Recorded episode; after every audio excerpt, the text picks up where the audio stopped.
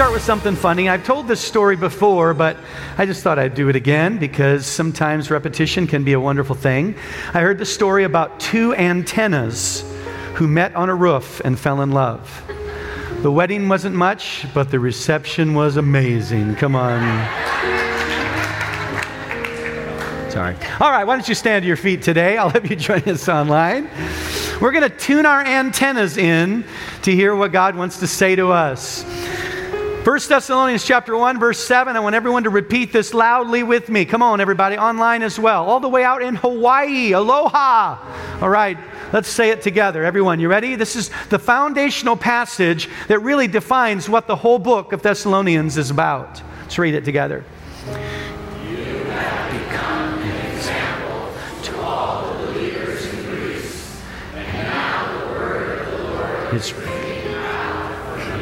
People everywhere. For wherever we go, we find people telling us about your faith in God. God is telling us through the Apostle Paul that there's this church in Thessalonica that became the standard, the model. Last or two weeks ago, I literally taught you how to be a model. I walked the runway and everything. We just had a little fun with it. But God is looking for people who will model authentic Christianity. When people talk about higher vision, it's not, I believe, hey, that's a place where there's a bunch of hypocrites over there, or a bunch of religious people, or a bunch of legalists. You know what I hope they say? Man, that place is filled with people who authentically love and follow Jesus Christ. That's what the church of Thessalonica was. And in week two, we learned that we're not just to model authentic Christianity, but we're to model authentic Christian leadership. Because ultimately, we all lead. Leading is just mean, it means that someone's following you. And all of us have children or people on the job or at the classroom or on the field, and we're leaders. People are following us, and so we want to model authentic leadership and authentic Christianity. So I want you to close your eyes today as we pray. Holy Spirit, we, we, we don't always feel it, but man, I feel you today. I just sense this presence, the presence of the Holy Spirit. And God, what a wonderful thing. So, Holy Spirit, I'm asking you to anoint every word that's spoken. But not only the words that I speak, anoint our hearts, our minds, our spiritual antennas to receive the signal, the message. Holy Spirit, we need you today. Say this with me. Say, Holy Spirit, speak to me. Now, just in your own way, lean in. Lean into God. Will you do that? Maybe you want to slip a hand up. Maybe you just want to meditate on a, a thought or a prayer. Holy Spirit, we make room for you today. Speak in this place. In Jesus' mighty name. Somebody shout, Amen. you may be seated. Woo. It's going to be good. Church in Thessalonica, what was amazing about this city is it had a booming economy, but it also was a city of great moral corruption. And what I find interesting is that of all the places in the world where there's great evil, God raises up a church that is the model of what real, authentic Christianity is all about. Sometimes we look in our world and we see all the evil around us and we think, can we really make a difference? Can we really be a light? But how many know the Bible says where sin does abound, grace does that much more abound? And so we're in a season as a world and as a culture that we get to be the model. We get to be the example, just like the church of Thessalonica. And we learned that we're to model things as Christians. And we learned that we're to model things as leaders. And this week, as Paul transitions into chapter 3, what he's doing is he's kind of emphasizing both points about leadership and about Christianity. And so we're going to carry that on. I want to begin now with, with 1 Thessalonians chapter 3. Let's go to verse 1.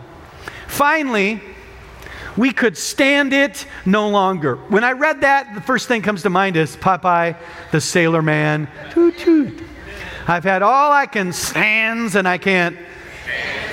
It's interesting. It kind of sounds like that, doesn't it? He says, Listen, we couldn't stand it any longer. We decided to stay alone in, in Athens and we sent Timothy to visit you. What he's saying there is he's saying, listen, we didn't want to stay by ourselves in Athens. We wanted to have all of our leaders here, we wanted to have our team here, but we missed you so much that we sent Timothy to you. He said, He's our brother and God's co worker in proclaiming the good news of Christ We sent him to you to strengthen you and to what? You need to underline that. It's going to be part of our point that we're going to give you here. The first point he said, We sent him to strengthen you, to encourage you in your faith. Point number one, if you're taking notes, what God has called us to model is that we're to model encouragement. God is looking for leaders, looking for Christians to model encouragement. It's interesting because Paul sent Timothy to encourage. Can I tell you that God is an encourager? You may not know this, but the scripture says in 2 Corinthians chapter 7 verse 6, it says it this way, God encourages those who are discouraged. Anybody here ever been discouraged and then God came along and encouraged you? In fact, God is such an encourager that he sent his Holy Spirit. Here's what's interesting. The word encourage there in the, the Greek as we look into the language that it was written in, it's a Greek word which means this it means to come alongside someone and to support them in the response or action required. So they're about to do something, they're trying to accomplish something, and you come along, and it's not just a word you say, but it's a spirit of coming alongside and supporting them in the journey to have it happen. That's a Greek word, and it's the word parakleo. What's interesting is the same word parakleo that we see for encouragement is the same word Jesus uses when he speaks about the coming of the Holy Spirit. He says the Holy Spirit is going to come and be your parakleo your advocate or your helper. Do you realize that God is such an encourager that He sent the Holy Spirit to be inside you so that you would have someone to support you in your journey? Come on, somebody say amen to that. So God's an encourager, and God, because He's an encourager, He's looking for encouragers. Because there are times that we need encouragement. You know, uh, I, when I'm working out, I work out with someone, a trainer that's there to help me. And, and one of the things that's interesting is when I'm working with that trainer, I do more reps, I lift more weight, I run farther, and I run faster because someone is there to paraclete, to support, to encourage me. We need encouragement. I many know sometimes um, in life, we don't feel like encouraging. You know, today, as we dive into this idea of encouragement, that God wants us to model it, I started thinking about um, playing a little game today. We're going to play a like a TV show game. How many ever saw Jeopardy? All right, so let me have a little music. We're gonna. I want to ask a question today as we dive into encouragement. The question today is simply this for our special guest audience what New Testament character was known more by his nickname than his real name? What New Testament character was known more for his nickname than his real name? Paul? Thomas? What was it? I can't hear you. I'm sorry. Barnabas. Bam! That's the answer. Come on, give her a big hand. We got our we got our studio audience winner behind door number one. No, not really, just kidding. Barnabas. What you may not know is Paul traveled with Barnabas, and Barnabas, Barnabas, that was not his name. Barnabas' name was Joseph. But Barnabas means son of encouragement. The question is, is what would your nickname be? His was encourager.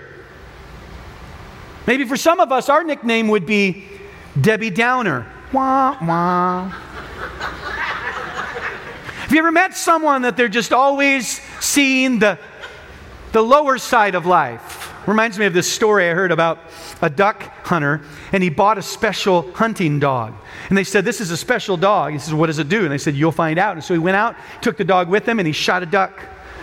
And when the duck fell on the water, the dog ran on the water, picked the duck up and ran across the water and brought it back to him. He's like, This is amazing. I can't believe it. So he called his friend, who happened to be just a downer, negative, you know, type of person. He said, I'm going to bring him with me. So he brings him with him. The next day, he's sitting there next to his downer, negative friend, and he shoots a duck.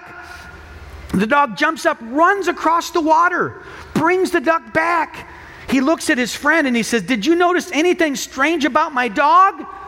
And the negative friend said, I sure did. He can't swim worth a lick.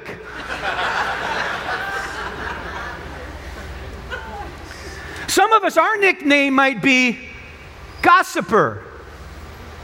Some of us, our nickname might be lazy. What I love about this passage and what I love about the New Testament is that Barnabas, his name was encourager.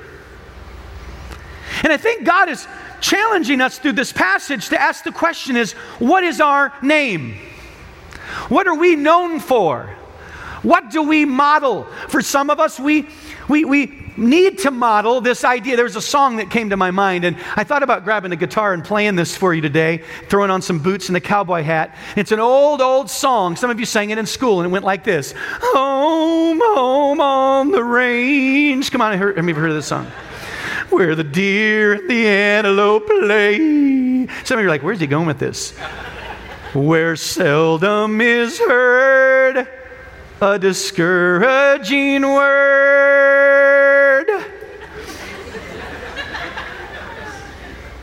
I wonder if that's our nickname. I wonder if that's the phrase that people think of when they think of us. You know, when I'm around that person, that, when I'm with Trina, I never hear anything discouraging. See, God's saying, I'm looking for someone who will be like me, who will model what I've tried to model to you. I send my spirit to do it. I've had the leadership in Scripture do it because I'm looking for people who will encourage. Makes me think of someone in our church. His name is Tony Hart. And what I love about Tony Hart, he's in a group that prays with me, is when you're around Tony, you always leave feeling better than when you talk to him the first time because you, you feel better about life. You feel better about your future because he's just this encourager. He encourages people. I heard a statement and I love it. It's simply this Flatter me and I might not believe you. Criticize me and I may not like you. Ignore me and I may not forgive you. Encourage me and I will never forget you. You see, the scripture tells us in Proverbs chapter 10 it says, the words of the godly. Let me stop there, getting in the way. How many here want to be godly? Then the message is simply this the words of the godly encourage many. See, God is saying in this passage, listen, I want you to be people who model encouragement because we live in a world that needs encouragement. How many know there are times in life we need to be encouraged? So, number one, model encouragement. That's what we find in this passage. Here's the second thing we find. If you're taking notes, write this down, and that is that God wants us to model strength. Everybody say that with me. Model strength. Let's keep reading, and I'm not going to get to every part of this chapter because it's too long. But let's go to the next part in 1 Thessalonians chapter 3. We're going to jump in where we were reading. He said, We sent him to you to what? Strengthen you to encourage you in your faith. So he said, We sent him to strengthen you. And then he goes on to say after that, and to keep you from being shaken by the troubles you are going through. But you know that we are destined for such troubles. Even while we were with you, we warned you that troubles would come. And they did, as you well know. That is why, when I couldn't bear it any longer, I sent Timothy to find out whether your faith was still strong. Because I was afraid that the tempter had gotten the best of you and that our work had been useless. Paul warns and he says, Listen, I, I tried to tell you that troubles are going to come your way. I tried to tell you that you're going to face moments where you're going to suffer. In fact, Paul, Paul understood suffering. Now, sometimes we look at Paul and we think, man, I would love to have that kind of experience. I mean, Paul was called out by God. I mean, he got a call. God shows up, he goes blind, knocks him on the ground, he speaks to him with an audible voice. Tells him, get up. He goes into the city. He heals him of his blindness. He fills him with the Holy Spirit. And he says, I've sent you to the Gentiles. But we stop at the, that point of the calling and we forget the second part. Because here's the second part of the calling God says, I've called you to the Gentiles and I'm going to show you how much you must suffer for my name. Oh, wait a minute, Pastor. I really like the first part of the message, but this part isn't quite as exciting. You're saying that sometimes we have to suffer. Paul was called to suffer, but we live in a culture, we love the health and wealth gospel. We love that, that the, the verses like, God says, I know the thoughts towards I have, that, that I have towards you, thoughts of a hope and thoughts of a future, thoughts to prosper you and not harm you. Man, I love that verse. I love the verse that says, I can do all things. I love the, the verse that says that God will bless us so that we can be a blessing, like he said to Abraham. And yes, God wants to bless you, and yes, God has a calling for you, but Jesus, in his own words, said in, in John chapter 16, he said, Here on earth you will have many trials and sorrows. But be of good cheer, for I have overcome the world. You see, some of the things we need to understand is that in life we will go through stuff. You're going to have pain. In fact, that's why Paul said, I want you to model strength. He says, Here's the thing I sent Timothy to strengthen you. Now, here's what the word strength means. In the Greek, it means to establish or to make more firm. So Paul said, I, I, I sent Timothy to help make you firm and strong. And then he explains how our strength is, is, is the possibility or the way that our strength can be broken down. He says, Because I was afraid you would be shaken. And the word shaken in the Greek is this word it means to disturb, it means to show submission or fear, to give up your belief. So Paul says, Listen, I want you to stand strong. So I sent Timothy to strengthen you. But here's the thing I'm, a, I'm worried that you're going to be shaken. I'm worried that you're going to submit to fear and you're going to give up on your faith, on your believing what you think you believe and what you say you believe. And here's how He said, You're going to be shaken by your troubles. The word trouble there in the Greek is an interesting word. It means this it means affliction, it means distress. And here's the idea the idea is that through pressure, an, an oppressive state of physical, mental, social, or e- economic adversity. So basically, here's what Paul's saying Paul's saying, I'm worried that because of the pressure of your trial, and it can affect you physically, it can affect you financially, it can affect you relationally. But because of the pressure of your trial, you're going to be beat into submission to fear and give up and quit believing. I'll explain it for you. You know, back in the day when we were younger, Wayman and Brian and I didn't always get along. I know we're pastors' kids, and I know, you know, sometimes you think, you know, pastors' kids, it was a godly home, but I mean, you know that with kids, godly can go to goofy really fast. Come on now.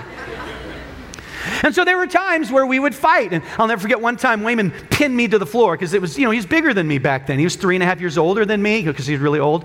And, um, uh, and he's taller than me. You know, he's 6'2. Um, Brian's 6'2. They're bigger than me, but I was younger. He pinned me to the ground and he did one of those loogie drops. Anybody know what I'm talking about? Come on. Yeah.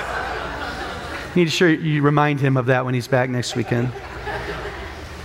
But one of the things we do when we wrestle is we get each other and try to put each other into a, a, a certain hold and, you know, you, in fact, you see it in wrestling where they'll wrestle someone and they'll get them in a hold, and that hold applies pressure to the arm or to the leg to the point where the person who's in the hold feels so much pressure and pain that they're afraid their arm is going to snap or their leg is going to break. And so, because of the pressure, they tap out and they quit. You may not know this, but he said it later on. He said, I was worried that the tempter, Satan, let me tell you something. Satan wants to apply pressure. He wants to destroy you. In fact, remember when he went to God and he said, Hey, you know, and God said, Look at my servant Job. He said, Well, yeah, Job loves you because he, you bless him. But if you didn't bless him and he went through a trial, if you let me bring some trials in his life, then he would defy you, then he would turn on you. And so God said, okay, go ahead. And he brought pressure. And Job never backed down. He still honored and he still called out to God. And I want to tell you, the devil is out there. He's like a roaring lion seeking whom he may devour. And here's what he tries to do he tries to, to take that divorce, he tries to take that loss of your job, he tries to take that conflict in your family, he tries to take that chronic sickness that you haven't been healed of. He tries to bring that pressure in your life and he tries to use that pressure to, to cause you to tap out, to give up, to not stand firm, to say, I just, I don't know if I believe anymore. And Paul says, listen, I want you to model encouragement, but I want you to model strength. I want you to stand strong. I begin to think, why is that so important? Why does he say, stand strong? Why are we to model strength? And as you keep reading in the passage, I think the Lord showed me the answer to that, or one of the answers. If you continue reading in 1 Thessalonians chapter 3, verse 6, here's what it says. It says, But now Timothy has just returned. So he sent Timothy there to find out if they'd given up, because they'd gone through trials, they'd gone through persecution in Thessalonica. If you were a Christian, you were persecuted. He said, He brings us good news about your faith and your love. We're so excited because we got some good news. He reports that you always remember our visit with joy and that you want to see us as much as we want to see you. So he said, First of all, we're excited. And the good news is that you still love us. We still love you. You understand that. And there's still relationship here. But then he said, Also, here's what really is exciting. Because we have been greatly encouraged, and we're going to come back to that, in the midst of our troubles and our suffering. This good news the fact that you stood strong, it encouraged us because we're going through pressure. The enemy's coming at us. We feel like giving up. The apostle. And then he goes on to say, he says, Dear brothers and sisters, because you have remained strong in your faith, we've been encouraged to not give up because you stayed strong, because you modeled strength. He said it gives us, what's the next word? You know what's cool about that word is it means this it means to be revived now. So we've been revived, we've been encouraged, we've been refreshed to know that you are standing firm in your love for the Lord. How we thank God for you because you have been a great joy as we enter God's presence. And then Paul goes on in the last few verses to pray a special prayer over them, to thank God for them, and to continue to encourage them to stay strong and to love one another. What's really cool is Paul basically says, Listen, I wanted to give up, I wanted to quit. But because you stood strong, because what you don't know is that you think you're standing strong is just about you. You see, here's the message. I mean, you know, we all, you know, we like to go to movies. We like to see, you know, amazing stories. You know, some of us, how many of you ever gone to the movies and you bought tickets and, and spent $1,000 for popcorn?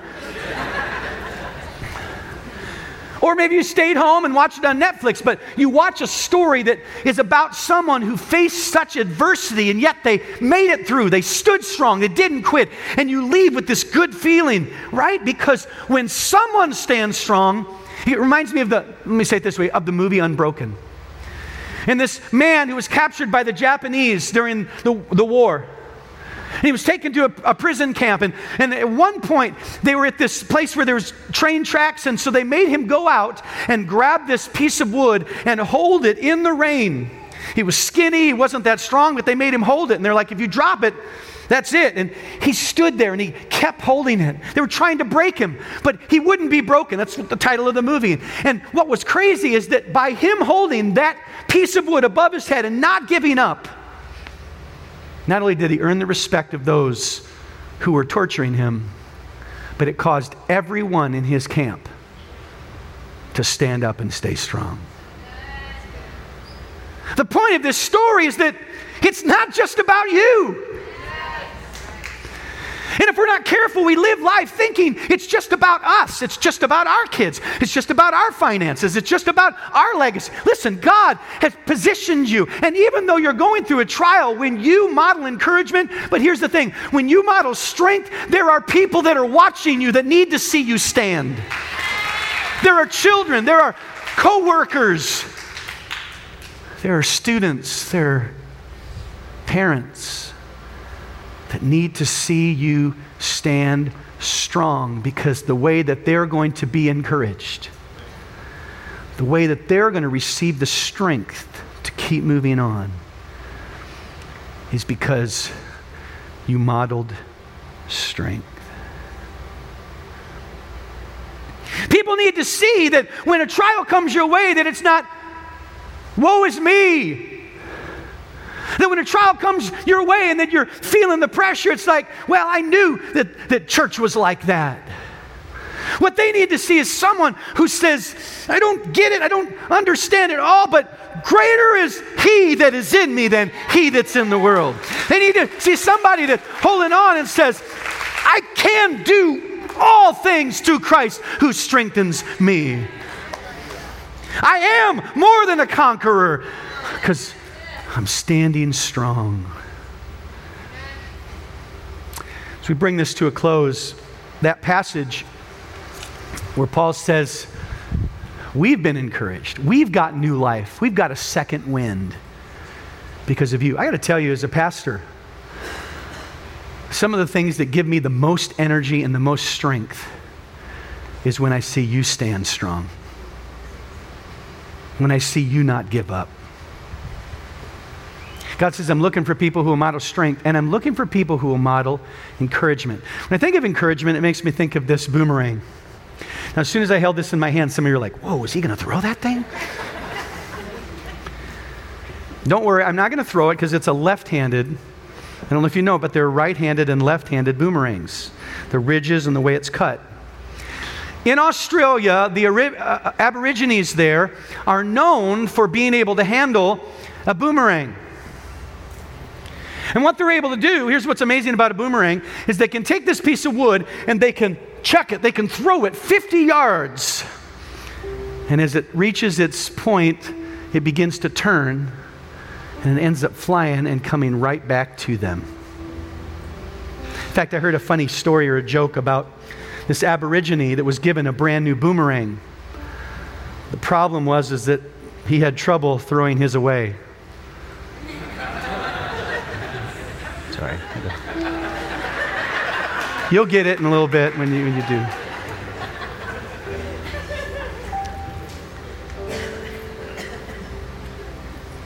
Encouragement is like a boomerang because it always comes back. Paul, he was worried about these followers of Christ, and so what did he do? He sent encouragement. But I'm going to tell you, when you send encouragement, it's like a boomerang because it always comes back.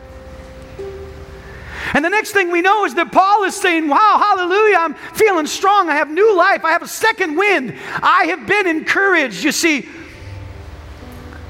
maybe you need to find someone who needs encouragement and let it fly. Maybe you need to send encouragement out because you need to get ready because it's going to come back to you. Jesus said, Give and it shall be given to you. Good measure, pressed down, shaken together, and running over, it will be measured to you again. Why am I standing here encouraging you? Well, some of you want to give up. Some of you are discouraged, and the pressure is so strong. You feel like that it's, it's literally tearing you apart. And so you're worried and you're afraid and you want to give up. So I'm standing here today to encourage you. But I got to tell you, if you're going to walk in the strength and the encouragement you need, then you've got to learn to carry a boomerang. You've got to learn to be an encourager. Because maybe the reason you haven't been encouraged is because you haven't sent anything out. And how many know if you don't send anything out, nothing's going to come back? So God's saying, I want to raise up a, a church, a group of people who know how to give encouragement who know how to stand strong.